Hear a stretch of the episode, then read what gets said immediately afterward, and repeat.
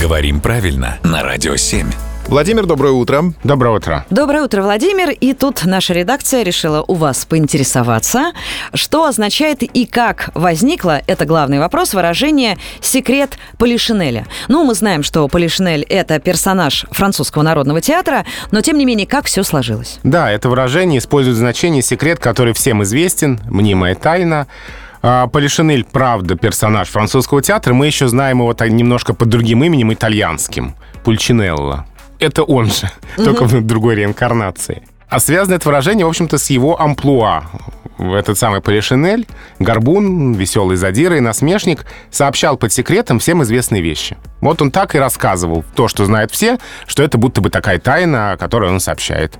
Так и стали говорить секрет Полишинеля. Ну и, конечно, популярность этого выражения поспособствовала комедия Мольера «Мнимый больной», где Полишинель тоже встречается. Вот так у нас все полишинельное стало явным. Да.